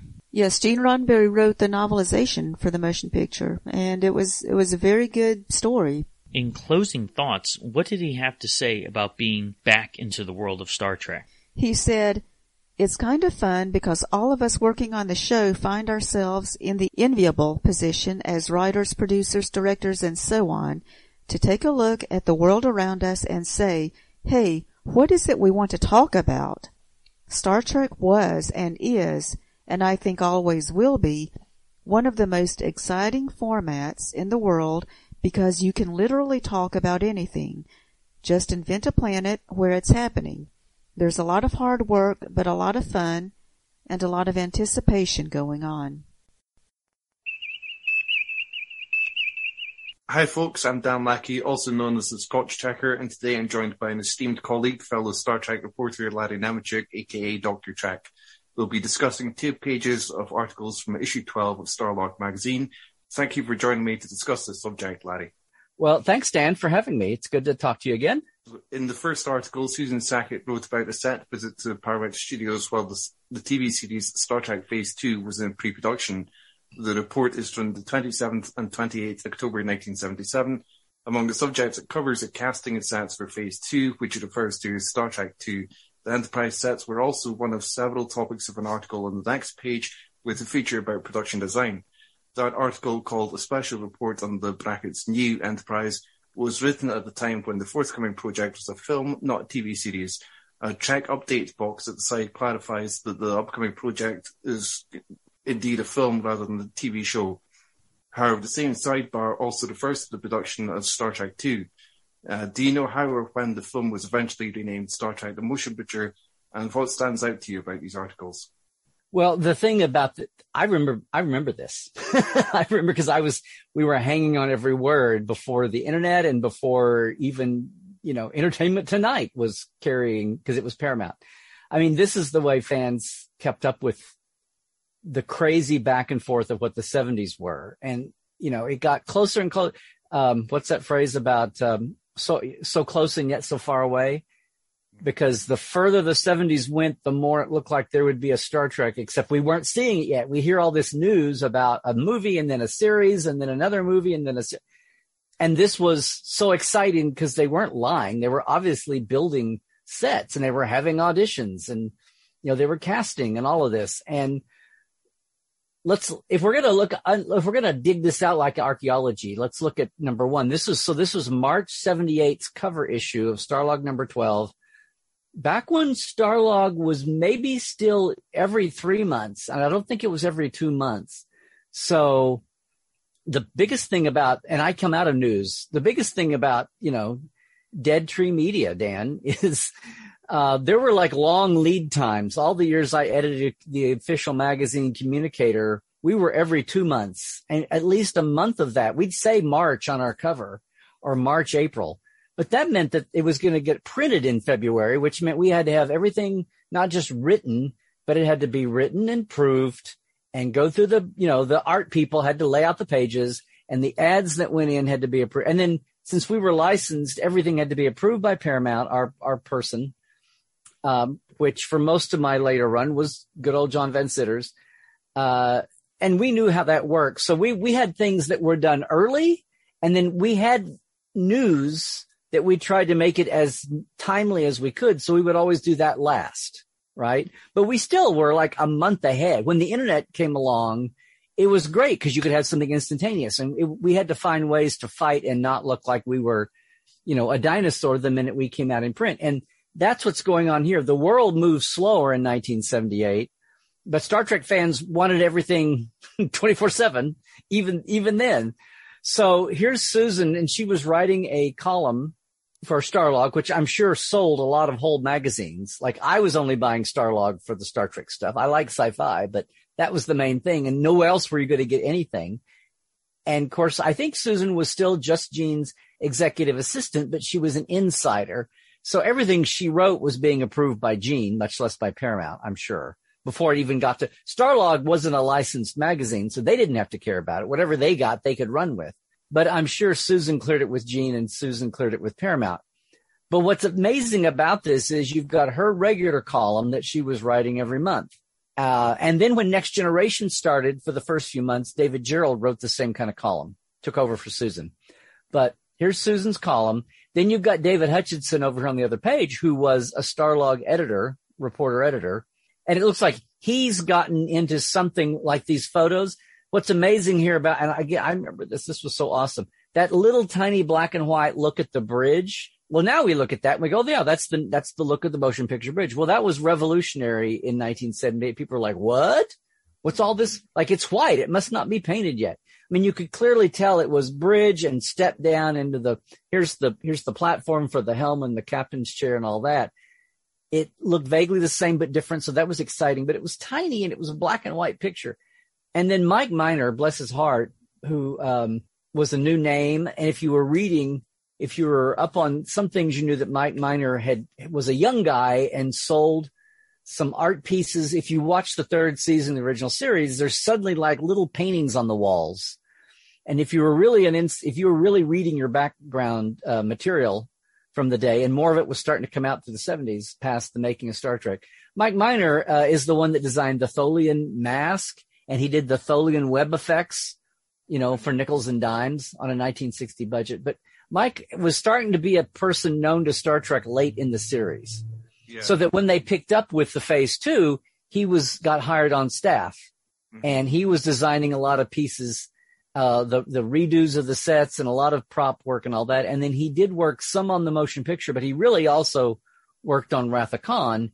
And sadly, um, uh, Mike was gay it wasn't a big thing then. Nobody said that because he was in the closet and he had to be because it was the 70s and the early 80s. But he did, um, between Star Trek 2 and 3, got very ill and died of AIDS, sadly. So we lost him to future Star Trek. So this is why it's, there's not, there's some pictures, but there's not a lot of photos of him, much less working on Trek. So this picture here is awesome for that reason. But as far as the big picture here, look at these three pages. You've got Susan's column, and you've got David Hutchison jumping in. Either he got given photos and he's a little description and he's talking about that, or he got some kind of special interview with somebody. He doesn't quote anybody. So it's like he's gleaning all this from photos or something he's seen, which is interesting. But the biggest thing of all is this Trek update. So this is like slow motion print media, you know, updating itself. We're not going to give up all of the detail. And, and Susan's got a great detail here. October 27, 28, she's writing this on their auditions. And yet here's the update. So what's interesting to me about this whole thing is cover date is March, which means they probably printed it in February, which meant the copy had to be, and this is the holidays. So holidays throw everything, you know, later. You have to have early deadlines for, so here she's talking about, um, October 26th. I wouldn't be surprised if Susan wrote her the way she's hedging. She goes into a lot of detail here about the stations. This is awesome for archaeology. She talks about the stations and the Hughes stations that Paramount bought for the the Paramount television service, which before Fox was Barry Diller trying to have a fourth network that he took him 12 years to do, you know, with Fox before UPN and before the WB. And because we had NBC, ABC, and CBS, and then PBS was like the educational, and no one thought of it as a network. So that was that time of, that was what the landscape was. And she goes into all this detail. What's amazing to me is it was, as you see over here very quickly on this update, even in the span of this one slow motion issue, things changed so much. This was like right at the pivot time when everything changed. And it's, this is print media struggling to keep up with the change as it's happening, but not give up on all this detail. So here's Susan talking about all this with phase two at the stations. And by the time you get to the updates, that because if she wrote hers in October uh, from the Trek Files, my podcast for Roddenberry, we've done some episodes on this and found some some dating and some documents that we've talked about. This cover is March March, and the big banquet press conference to announce motion picture that all the you know, they did the backing and they had it at Paramount. It was like an old school, uh, you know, it's the it's the Ten Commandments style epic kind of thing. That was March 28th. That and, was in Starlog issue 15. Yeah. So all everything, but see, see how long it took to three, three issues later, it took to catch up to the real world timing. But working backward from that on the, on March 28th was that announcement. December 15th, we know that David Gautreaux, they're still talking about, you know, it's, it's in the uh, update where they finally mentioned that David Gautreaux was cast, right, as Xon which eventually went away. He plays Commander Branch, but it took their Trek update. He was cast by December 15th. So right there, you can see the lag time. That was hot news, but we were reading it in print in, you know, cover dates usually were late. So people were probably seeing this on a newsstand in mid to late February and they just said March so that a few weeks would go by and the news people wouldn't like throw it off the stand. Or if you were looking at magazines and you saw a March date, and it really came out in February and you and you didn't get to see it until March, you go, "Oh, well, this is old. It's February. I want the March stuff." So they would always like post date magazines so they would sit on the shelf longer for customers, if that makes any sense. Today we'd go, if it's February, put February on it because that shows it's newer. So that's the um, mindset. It's amazing. It's so immediate nowadays as well. Well, quite, and that's what makes sense. But in the way things were sold and money collected, you wanted the magazine to have as long a shelf life as it could because you're thinking people looking at a science fiction, you know, magazine, they care more about the science fiction than how to. And the world just, you weren't expecting to run over and have 82 websites and 92 Facebook groups and Twitter and, and somebody's 15 actors Instagrams telling you something from five minutes ago. You know, I mean, it's not like it was the horse and buggy days because if it was a big enough story, maybe your AP and your local news might have a thing on it if it was really big. But if it was entertainment, it couldn't be that big, right? I mean, and we are in the Star, this Star Wars has changed everything. This is March mm-hmm. 78. So we're nine months after, you know, Star Wars debuted and the world woke up to what a pop culture franchise is now going to look like in the future.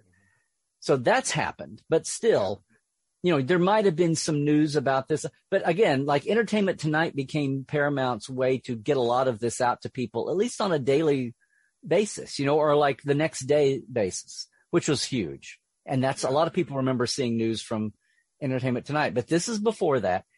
The actual timeline was that, that, that Susan mentions here, October 27th, 28th is their casting for Xon and Ilia and Decker. And we had call sheets from October 28th that had Xon and Decker callings.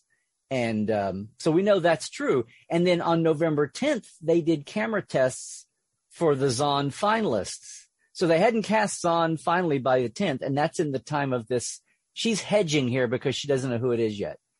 And then on the 11th, on the 11th, the next day after they were doing camera tests, is when the studio said, uh, phase two has been canceled. We're going to do the motion picture. So you can tell though, the way she writes this, it's hedging. You know, they're going to do the first one, not just as a pilot, but as a, as a studio motion picture. But the fact that she's going into all this detail about the stations is obvious that phase two has not been canceled yet. So that she wrote this sometime between in the, in those first 10 days of November.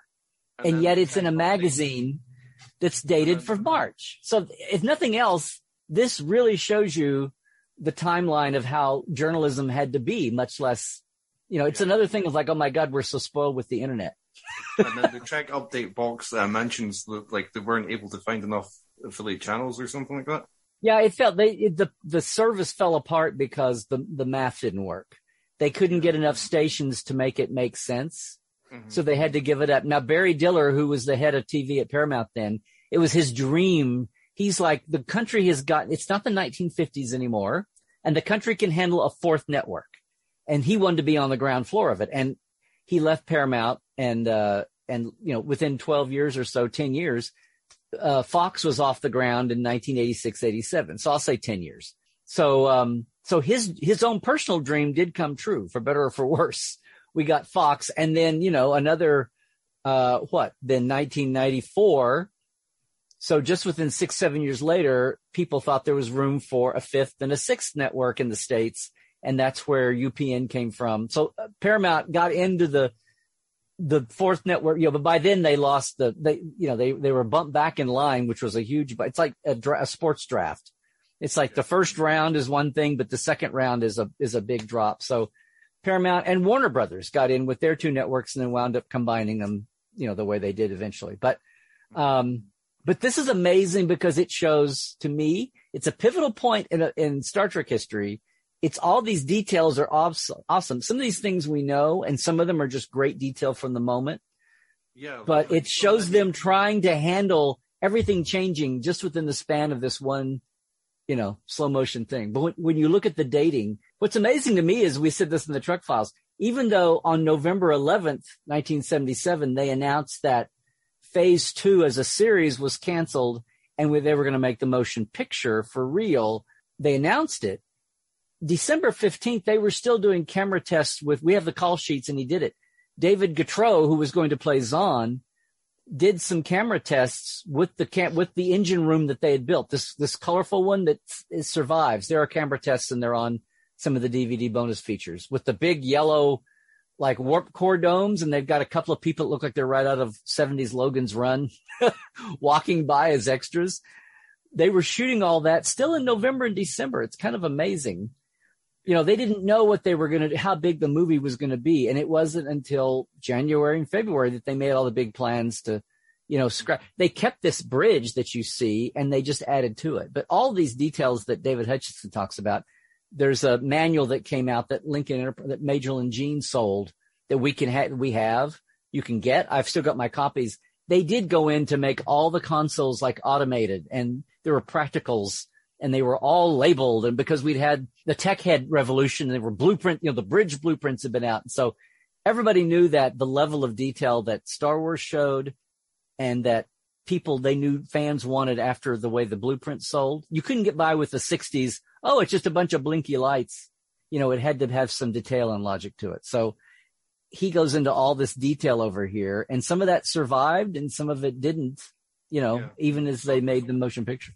Yeah. So many details about it really, um, it basically like blew my mind. Um, because like before I read the Susan Sackett article, um, I'd been under the impression that the first indication of Star Trek being set in the 23rd century wasn't until Star Trek II that can, where you see it at the start of the film. Uh, but here we have a reference of Phase 2 being set in the 23rd century. And then I investigated that, and it seems to have been in 1968 when the decision to set Star Trek in that era was made. It's mentioned in James Blish's adaptation Space Seed and the book The Making of Star Trek, both of which were first published in 1968. Um, also eye-opening to me about the Susan Sackett report was that it mentions its intention for Phase 2's pilot episode, entitled In Image, to probably be theatrically released internationally, mm-hmm. even though it was meanwhile to be televised in the United States. Well, yeah, if that blows you away, think about it that sometimes a TV show um, will take a big like if there's a, if there's an episode they spend a lot of money on, if it's genre-ish, and they think it's got a lot of Biff Ben Zap Powie, like to put it in Batman 60s terms. If they think there's a lot of that it'll hold up when you blow it up to big screen, if they think it's good enough to sell tickets to in a theater, quality wise or or whatever, mm-hmm. then they'll do it. And they, like I said, Batman, they filmed basically a TV movie and they took advantage of the TV craze when Batman was at its peak and put out the Batman movie. It was not shot on a theater, but on a movie budget. They expanded the TV budget, but they had all the sets built and they just like kind of, they put an extra layer of detail on things to make it look good on a big screen. Um, you know, and, and pushed it and spent more money for maybe stunts and maybe this and that. But you know, like if you, this is 1978. So remember the Battlestar, this is Battlestar Galactica was in the works to copycat Star Wars for ABC on TV. So everybody was jumping in on the how do we make our own Star Wars craze. And that's what got the motion picture made, right? They decided to drop the network when it wasn't going to work out, but keep the pilot and build it up into a picture. So the idea you're saying it's shocking that they were talking about the, the, network is still in flux, right? When Susan wrote this, they didn't know what the status. She goes on and on about the Hughes stations and what channel it's going to be in L.A. and New York. So it wasn't a dead issue then, but they're, you're right. They're talking about it being shown in theaters, but eventually the, the three pilot episodes of, um, of Battlestar Galactica, the original, were put together and shown in movies. And they did the same thing with NBC did their Buck Rogers with Gil Gerard. They did that. They, they took like the pilot, you know, which is like a nice standalone intro origin story for the series. They did the same. Now they didn't make a ton of money, but they got them into enough theaters where they made some money and they thought that it would sell some tickets. You know, it wasn't like in the top 10 movies of the year or anything, but they did do it. It wasn't unheard of. And the studio got some of their money recouped they'd spent on a, bu- or maybe if a budget went over. But there's time. Those are, those are, you know, two examples I can think of right there. The Munsters even put one together. Munsters Go Home, you know, in the 60s and did that. So Batman and the Munsters was one. And in the 70s, sci-fi, if it was sci-fi after Star Wars, everybody thought there was a buck to be made. You know, if it was even, there was a lot of Drek that was put out, right, by independent movies. And Starlog was covering them all. If you look at the rest of these pages of this one issue, after Star Wars, that was the revolution. But yeah, um, so it's not a, sh- they didn't invent the concept of, of taking some episodes and showing them in a theater is what I'm trying to say. It was all kind of in the, it was all kind of in the zeitgeist the same time to do it, to revel, you know, to do it. But, um, but things quickly changed. All these people associated with it, Bob Collins as a director, well, that went away. They couldn't get TV people. They had to get, they had to get motion picture people to design it and write it and, and, um, well, not write it, but direct it and be the director of photography and all that. Yeah, I noticed that it mentions, uh, Bill Theiss who'd worked on the original series, Robert Fletcher, who came on board later. Well, they've got Jimmy Rugg over here working. Uh, Susan talks about Jim, which I'd forgotten about him being involved with phase two, but he didn't work on the motion picture. Jimmy Rugg, you know, wired all the did all the the when I say the effects, the practical effects.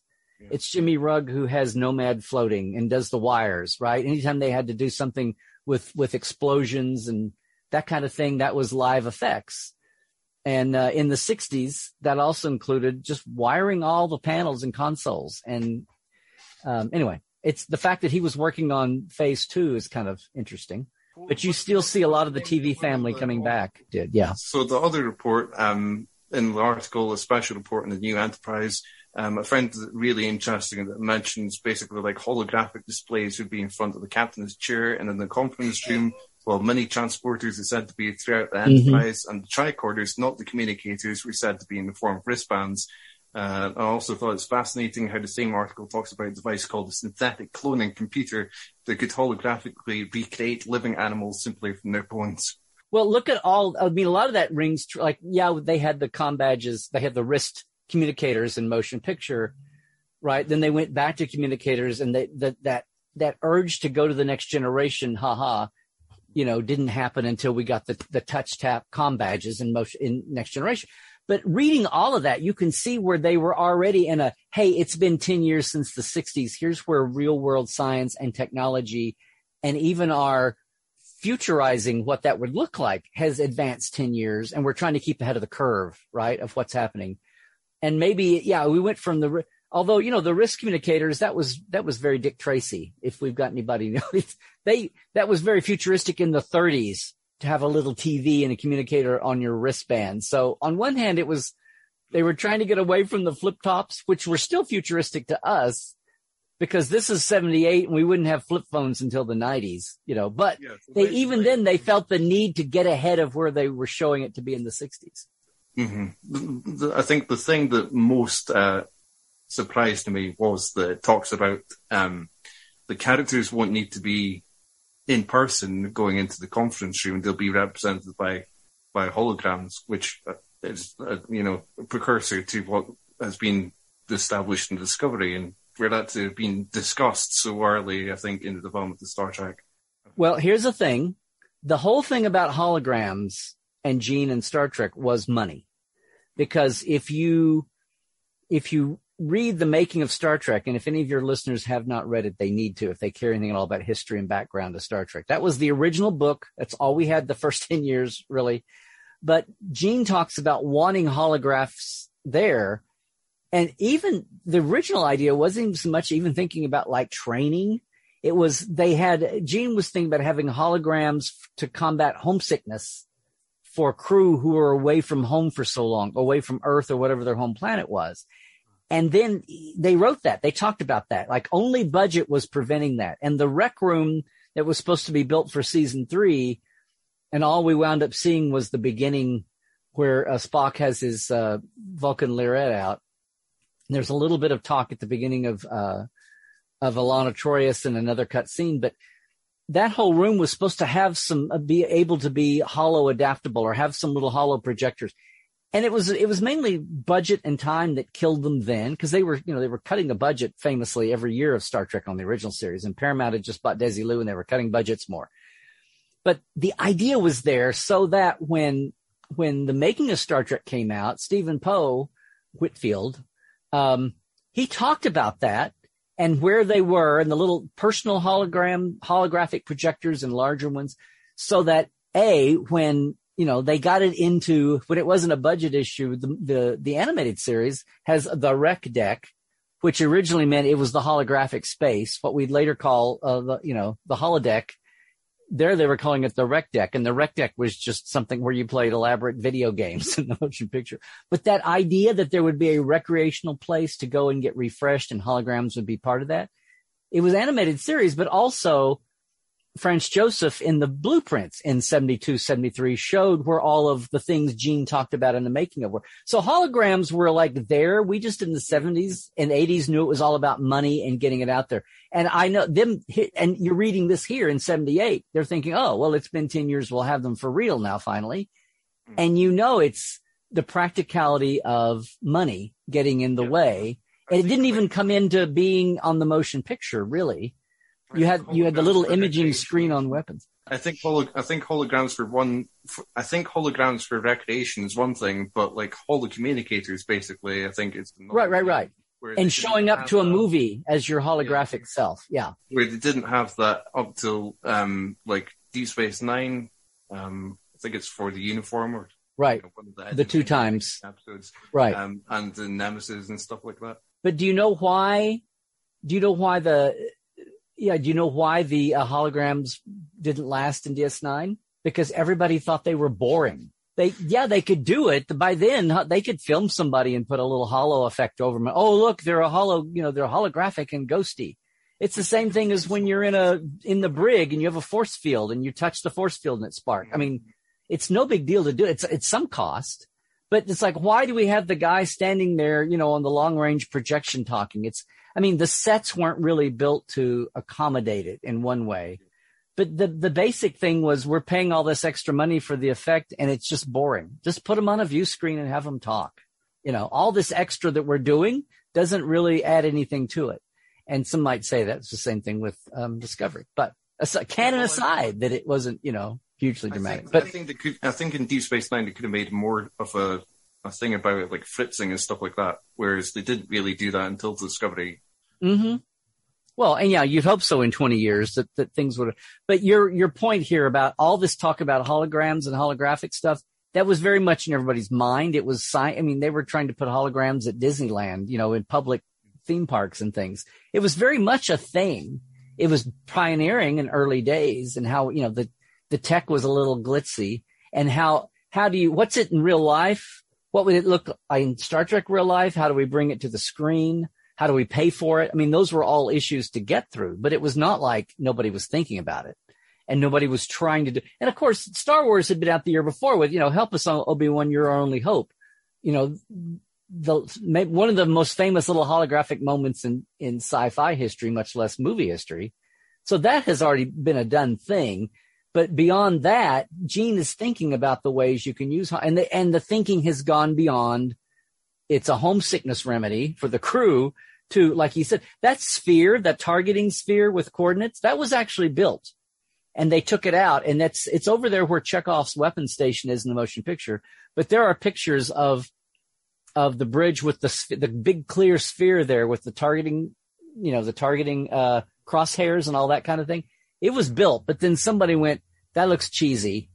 We're not doing that in the big screen. It'll look kind of ridiculous. So, you know, the thing that may have looked cool to a 70s perspective, somebody went, nah, that doesn't work. But they, they'd actually built it and there's pictures of it. So, uh, just as a quick aside, I wondered if that was that a bit like the astrogator in TOS? Yeah, I'm, I'm betting they were trying to figure out, I mean, the astrogator was still down there between the helm, the way it was designed, uh, but it was supposed to be for targeting weapons. It was kind of like, let's take Sulu's, you know, Viewmaster. Let's take Sulu's little Sulu scope or, or, you know, or Spock's. Thing and let's blow it up and make it big and visual because we can. Now we're planning and we have, you know, here's all the things we're going to fix. Here's all the things we're going to make better this time around. Yeah. And that was mentions that Spock's viewer would be like gone. I didn't know why they, why they removed it. I still think it's a pretty cool uh, device. And of course, it uh, returned in Enterprise for T'Pol Station and stuff like that. Yeah.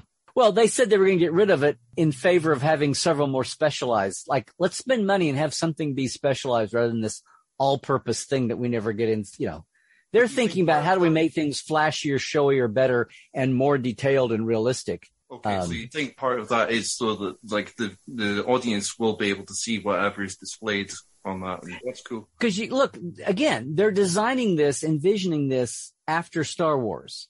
Gene always, you know, this, it's been a whole 10 years. It's been a revolution in audience, a revolution in how people look. 2001 A Space Odyssey came out after Star Trek, like as it was being canceled. So the bar for what people expected, even if people didn't get it that a TV show can't be spending the same amount of money as a one-off movie can, they still felt the need to compete with that. That was the perception. 1964, mm-hmm. you know, they were, they were still having to tell people what science fiction was and it wasn't bug-eyed monsters. The world had changed so much. People are getting more science. We, we'd been in space for real. I mean, the world, this is such a fast paced time of change and it translated into audiences and entertainment too. If you think about it, it was amazing. We went from black and white to color TV. we went from having like nobody in space to having landed on the moon we went to having science fiction not be taken seriously as a media to having 2001. And then if that wasn't enough, now Star Wars, and now there's a big sci-fi space race on with all this, you know, so much had changed since Gene first sat down to write his memo that they were trying to, they were trying to keep up with the Joneses. They were trying to keep up with the times, with real space, with the audience, what they expected and what their competitors were doing at other studios. So it was a, it was amazing. And yet they originally they were going to do it on a TV budget. So what does that look for? And, you know, Space 1999 had been out and it had its, you know, amazing model work, but the sets were kind of blah. and the uniforms look like they could have been in Starfleet 1979. You know, I mean, but it was a really exciting time and, and, um, and that's what the most, that was the thing that the motion picture, the other thing was all those details that that uh, Susan gave you and that David Hutchison gave you, all of that that was built and commissioned and paid for, whether it made it into the motion picture or not, was all paid for by the motion picture. So for years, everything they spent all through the 70s on the two failed movies and the failed series, because they commissioned like 10 or 12 scripts and were paying writers. All of that money was thrown on the budget for the motion picture. So the motion picture had to pay for all that. Nobody knew it at the time. That was, now that's not Gene and Robert Wise. That's the Paramount bookkeepers doing it to him later on. Mm-hmm. You know, normally you say, okay, here's our budget. Oh, by the way, your budget is X more because we're throwing in everything we, this movie's going to pay off on an, on a, on a spreadsheet. This movie is going to pay off all the stuff we ran up the bill for all through the seventies as we kind of groped around trying to figure out what to do with, because that's what, you know, the board and, and bean counters would want to do. Why have a loss so we could show that we paid it off? Uh, one final thing. Um, the report notes, the Susan Sackett report notes that Leonard Nimoy wouldn't be returning as Spock as he'd accepted the role in the film in the Philip Kaufman directed film remake of Invasion of the Body Snatchers, which actually I just watched for the first time in preparation for this discussion. Mm. Uh, um, do you know what the situation was there? I know Nimoy was previously due to play Spock in the film Star Trek Planet of the Titans, which Kaufman had been scheduled to direct until April 1977. So do you know if they initially met during that project before they went to work together on Invasion of the Body Snatchers or when they initially met? I don't I don't know right off, but it was all you know in there at the same time. The whole thing about Nimoy and Spock in the motion picture was all about he did not want to do a series, and you know whether they would tie him down to being. I mean, that was a big question mark going back and forth, and he obviously probably had a good relationship with Phil. I don't want to get on thin ice here, but he'd worked with him. And Phil Kaufman, of course, wound up not having anything to do with the motion picture. That was Planet of the Titans. And then when Robert Wise came in, for better or for worse, Robert Wise has won two Oscars as a director. So Nimoy wouldn't have, Leonard wouldn't have a problem, you know, seeing, looking at Paramount and going, okay, they're throwing a ton of movie, of money and prestige at this movie.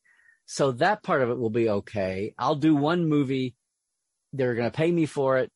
And they settled up some of his old they settled some of his old outstanding disputes with like licensing. He thought he hadn't been paid adequately for some of his licensed imaging. And, you know, we came up with the whole favored nation status where he and Shatner had equal everything. The, the roots of that were all part of this deal of getting settled out. You know, whatever Bill gets, I get equal. It's not, it's not lead and second banana. I mean, that, had, that had its roots further back in time, but it was really solidified by now. Yeah. So I don't know about the exact meeting point or what led to what, but it was, it's all in this, it's all in this time together. Yeah. I thought it was interesting to see um, that version of Invasion of the Body Snatchers and find out that um, it includes a bagpipe version of Amazing Grace. like, yeah, yeah, and of course Leonard was at the big press conference in uh, in March of 1978. They they were writing the movie. You know, that's why Xon disappeared. That's why poor David Gautreaux uh, you know, and we did a couple of the Trek Files with him where he talked about how much he and Gene worked out the character and how Xon would be different than Spock and Xon's own arc. And the minute they were, and Xon, of course, was a replacement for Spock to have a Vulcan. But the difference would be he would be a pure blood Vulcan and young. And so, you know, you would have that dynamic to play with. And then the minute Spock came back, it was totally, you know, it was a, it, it was repetitious. So why have him? So he's just out of the plot and you know they they give him a little bit. It was very disappointing to David Gautreaux, and they gave him a little bit of a bone. He gets to be the commander of the station that's wiped out in the first two minutes. You know the movie, yeah. not much of a. You know, he had a he had a fine career. He went on did all kinds of things, Absolutely. but um, you know, but that's the that's the bit around. Once they got Spock back, like who needed the you know the replacement Vulcan? So that happened fairly early because they had to retool the script all the way through. Was Decker supposed to be a relative of Decker from the Doomsday Machine? Oh yeah, all the way. They never it never got mentioned on film, but he was totally always he was supposed to be Matt Decker's son. We closed the episode with speaking about classified information. A variety of classifieds, and this is one of my favorite things to look at in Starlog magazine, the things that we could send away for, such as a Star Trek Starship pendant, free Federation Trading Post catalog of the 23rd century, Star Trek ID cards, Trekkers. For a Trek pen pal, send your name, address, age, and 50 cents to Stups in Nedro, New York. Star Trek, Star Wars, Fanat- Fantastic Catalog. Send SASE plus $1 to New I Log, Elmwood, Connecticut. Thanks for listening. Make sure you hit that subscribe button and join our Facebook group. Live long and may the force be with you. Nanu Nanu. This show is brought to you by Holosuite Media. Computer, list other available Holosuite Media programs.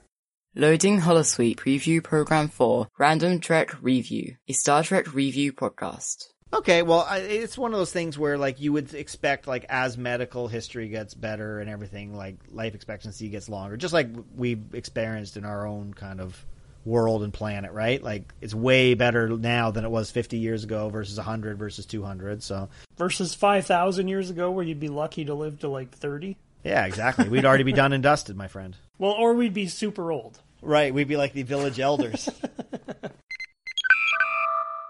Loading Holosuite Preview Program 4 Starbase 1, a Star Trek Online podcast. I don't really think that's a good idea. I order you to do it right now. Warning. The structural integrity field has collapsed. This is Admiral Quinn. You will be assigned to Starbase 1. Welcome to Starbase One. I'm Colin. I'm Admiral Aaron. I'm Dave. I'm Steve. And I'm Tom. Starbase One is a dedicated Star Trek Online podcast. If you're a first time listener, hello. If you're a dedicated decade listener and you've been wondering where the hell we are, we're back. Loading Holosuite Preview Program 4 Star Podlog, the classic science fiction and fantasy podcast. Well, and, and it's amazing read, reading that description of the movie be- because if I was going to write a description of Star Wars, that's not exactly what I would say. but, but I mean, but yeah, yeah, it's neat to go back and read these and you're going, wow, that's just, you know, they, they don't really make it sound as exciting there, but they still, I mean, they make it look like, yeah, you want to see it, but, but not for, for those reasons exactly. Computer, deactivate Holosuite.